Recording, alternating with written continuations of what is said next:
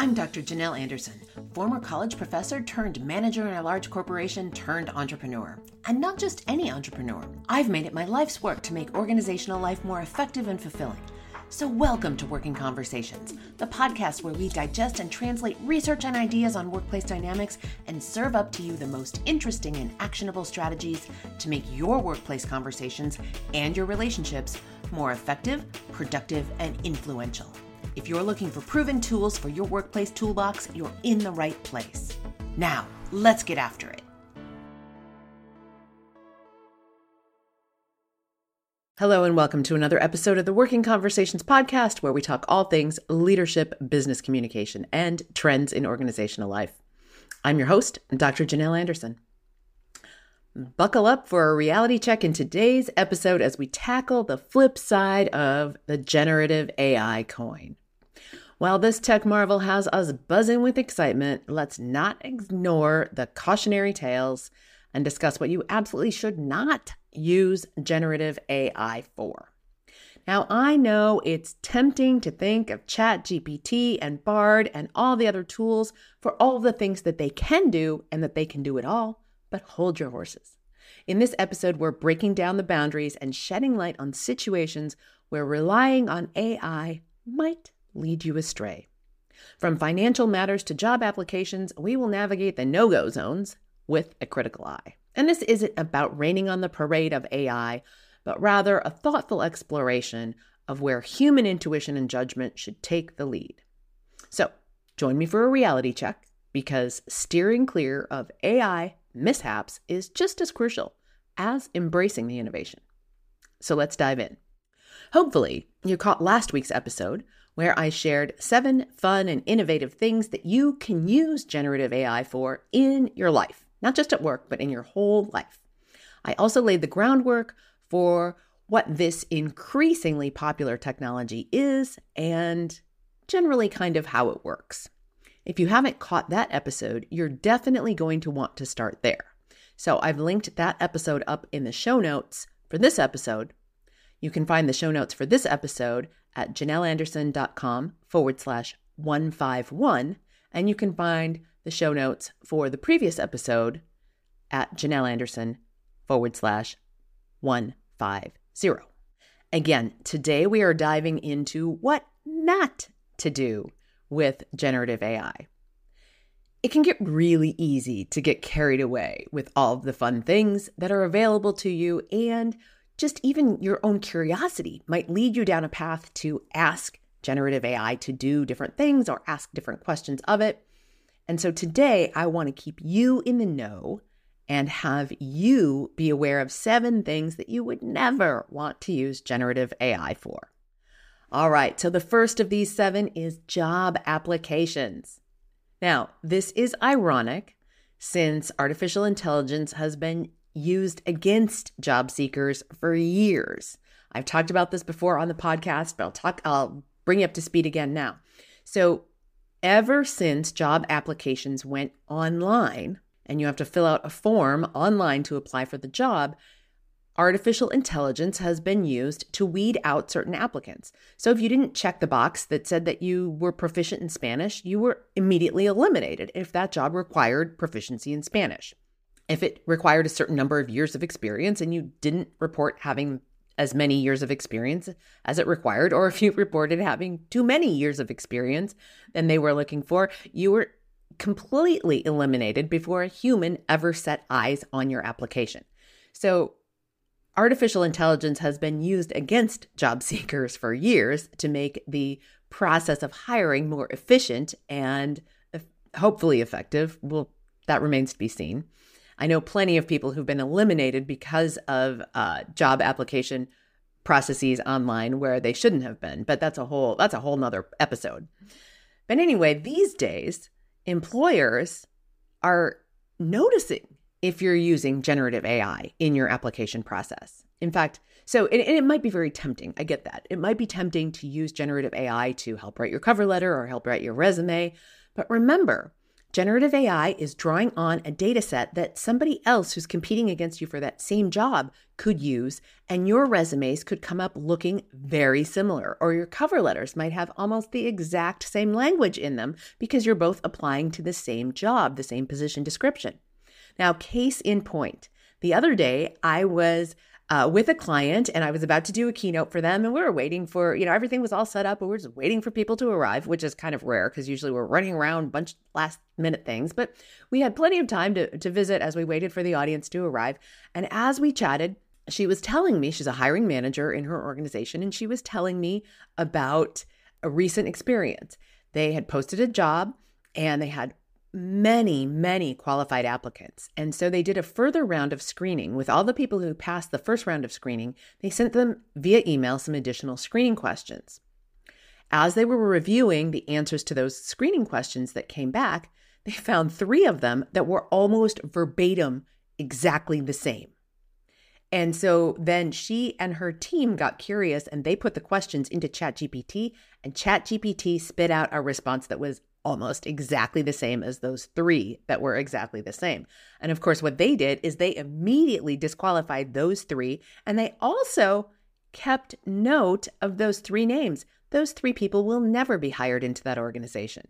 So not only could generative AI eliminate you from being possibly considered for a job, it could also put you blacklisted in an entire organization. So you have to be really careful with ChatGPT and other generative AI as it relates to job applications. Do not let generative AI fill out the application for you. That is your first thing.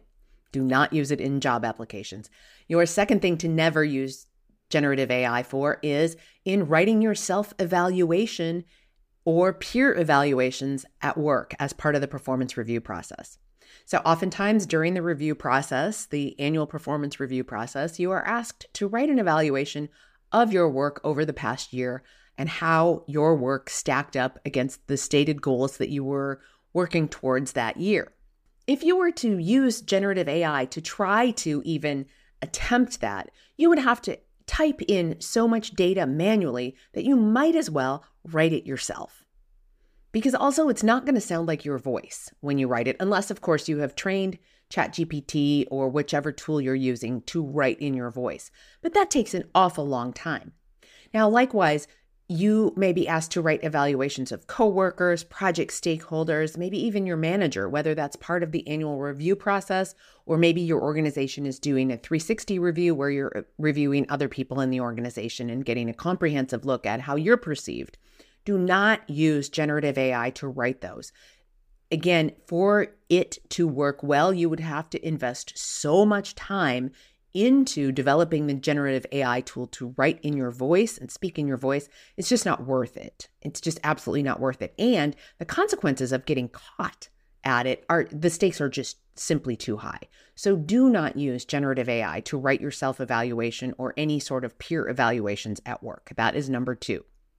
Number three, do not use generative AI for financial advice. Now, this may seem like it goes without saying, but here is a surprising statistic. A recent survey conducted by CNBC found that 37% of US adults stated that they were interested in using AI tools such as ChatGPT to help them manage their money.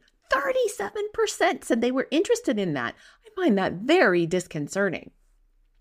Now, perhaps if you're using generative AI to come up with a counterpoint from what your financial advisor tells you, or if you're looking to maybe verify information from your financial advisor, then generative AI could be a place to start. Also, if you're looking for very general information, well, then that's okay. For example, if you're a young professional and you're interested in learning about a variety of different types of investment strategies or tools, ChatGPT could do a great job of educating you on what's available and what's out there and what the upsides and downsides of some of those tools and instruments are.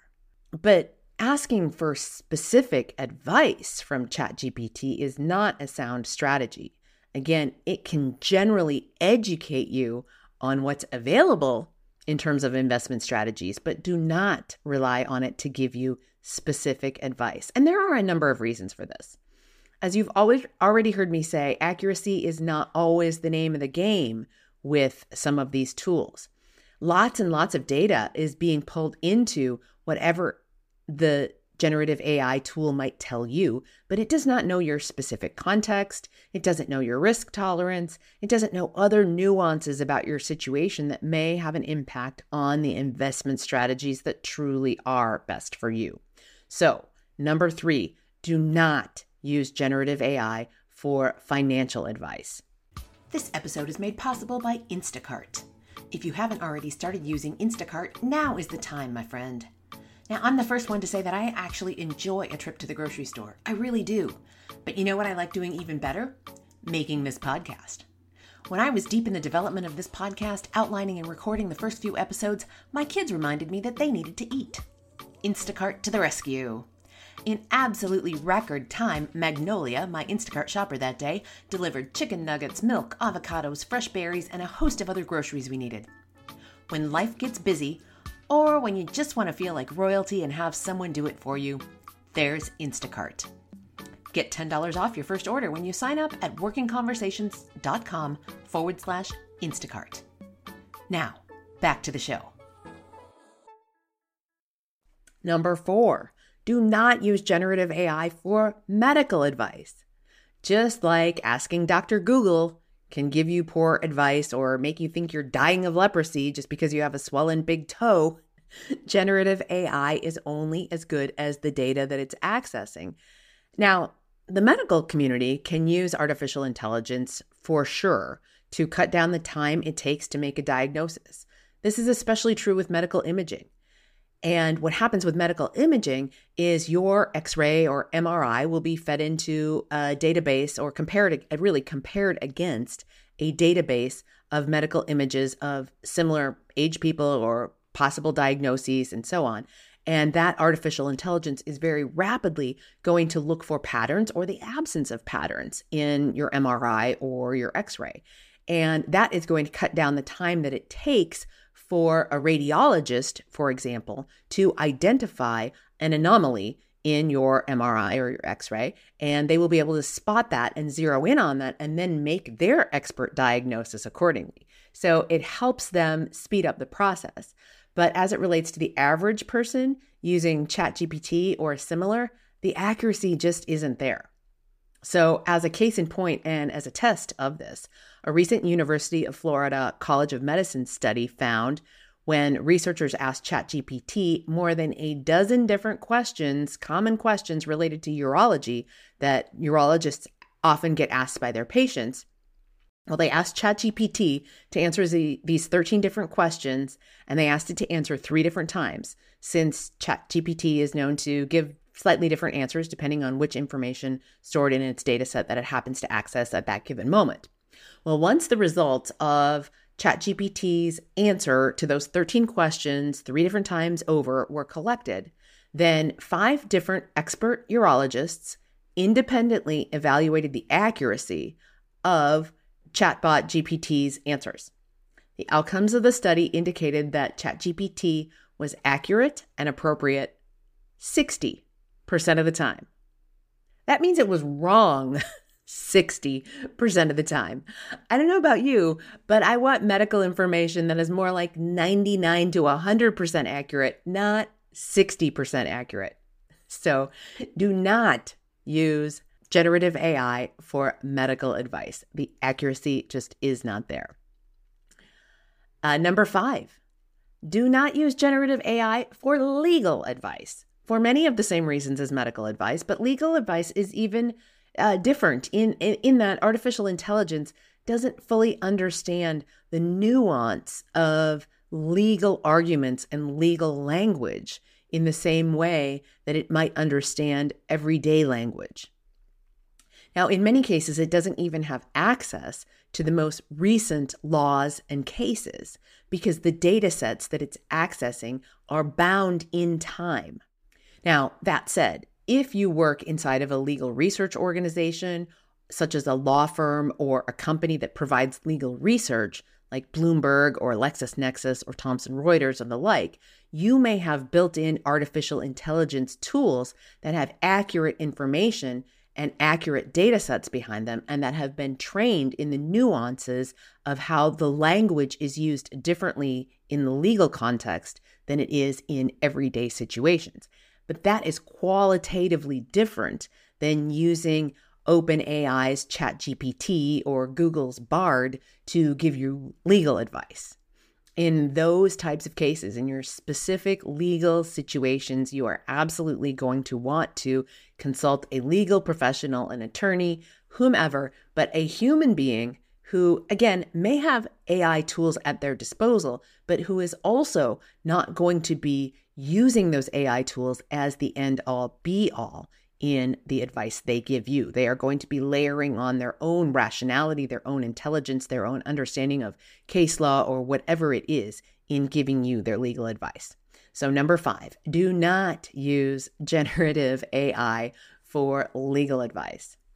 Number six, do not use generative AI for anything that needs accuracy. So, the large language models or LLMs that are behind generative AI have been known to generate fictional information. Commonly, this is referred to as the generative AI having a hallucination because it's something that really isn't there. So, this can include any kind of made up facts, including publications, citations, dates, all kinds of things.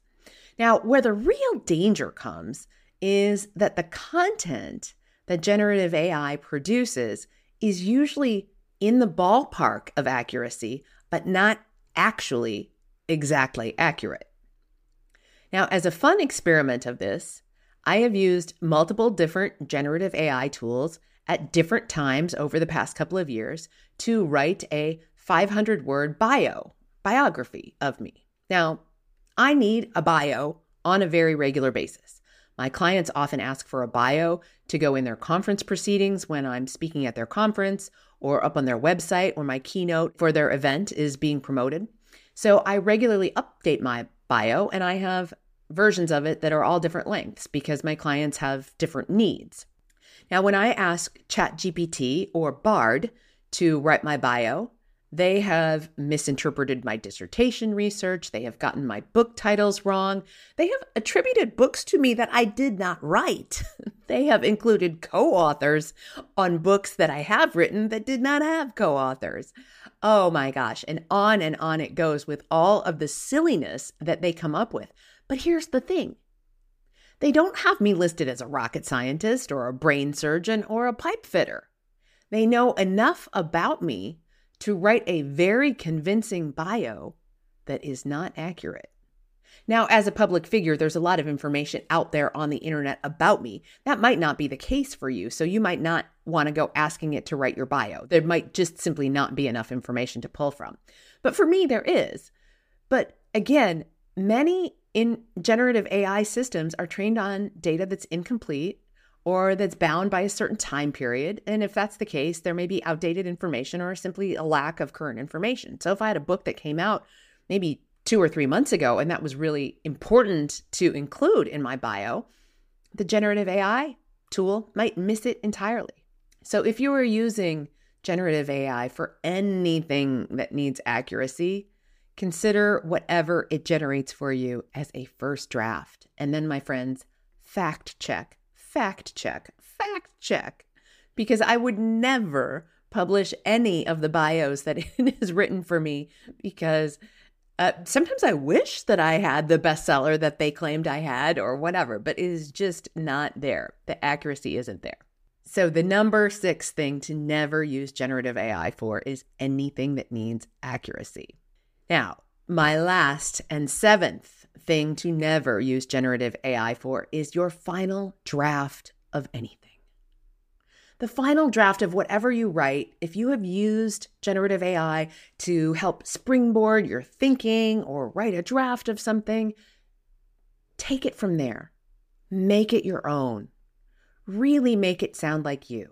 And I don't care if you're a college student writing a research paper or an entrepreneur writing a blog post or a senior leader in a corporation writing a town hall message to the staff who report to you. If you need to, and if you want to, use generative AI as a springboard to come up with some creative ideas or some new turns of phrase or something like that, by all means. But do not use it as your final draft. And there are a number of reasons for this. The first is it's easy for you to be caught in the web of generative AI because somebody could detect that and put the same thing back into a search engine or back into generative AI and come up with something very, very similar. The second reason is in your interpersonal communication, whether, again, whether that's a cover letter or whether that's a speech to your staff or some talking points for talking to some reporters, you want to make sure that it really is your unique spin on things because your voice matters. And we don't want you to be replaced by some amalgamation of other similar opinions out there. So let it truly be you.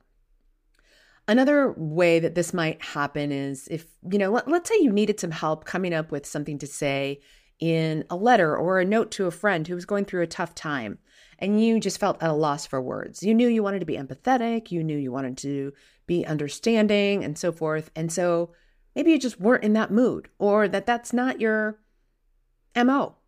So you asked ChatGPT for some help. Well, again, use that as a draft and then take it from there on your own. Because how awful would it be if that person who received that heartfelt message from you then discovered that that was a message written by ChatGPT? That would really destroy trust and, you know, might destroy an entire relationship. So do not use whatever generative AI creates for you as your final draft of anything, whether that be a cover letter, a note to a friend, talking points for a speech to your staff. Do not use generative AI for your final draft of anything, my friends. All right, these are some great tools. Generative AI can do some amazing things for you. They can save you time, they can help you generate ideas. They are great for so many things. But today, I hope that these seven things that you should not use generative AI for have really landed for you. And I hope this helps you become more knowledgeable and more responsible about how amazing generative AI can be and what to definitely not use it for. Because remember, the future of work is not only about the technology, it's about the values we uphold, the communities we build, and the sustainable growth we strive for. We need to keep exploring, keep innovating, and keep envisioning the remarkable possibilities that lie ahead. As always, stay curious, stay informed, and stay ahead of the curve. Tune in next week for another insightful exploration of the trends shaping our professional world. Until then, my friends, be well. Thanks so much for listening. If you like what you're hearing on the podcast, head on over to Stitcher, Apple Podcasts, or wherever you get your podcasts and give us five stars and a quick review. It really makes a difference and it keeps us bringing you valuable content that you can put into play in your life. I'm Dr. Janel Anderson, and this is Working Conversations.